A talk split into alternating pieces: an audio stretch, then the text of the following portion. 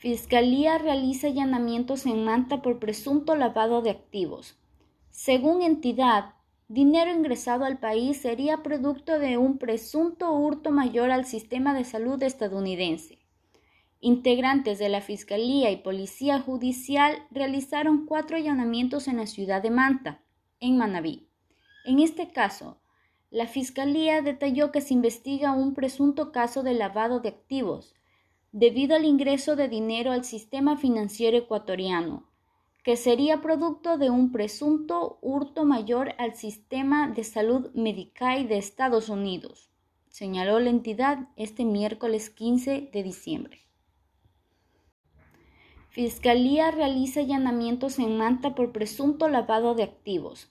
Según entidad, dinero ingresado al país sería producto de un presunto hurto mayor al sistema de salud estadounidense.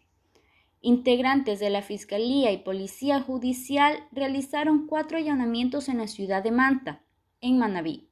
En este caso, la Fiscalía detalló que se investiga un presunto caso de lavado de activos, debido al ingreso de dinero al sistema financiero ecuatoriano, que sería producto de un presunto hurto mayor al sistema de salud Medicaid de Estados Unidos, señaló la entidad este miércoles 15 de diciembre.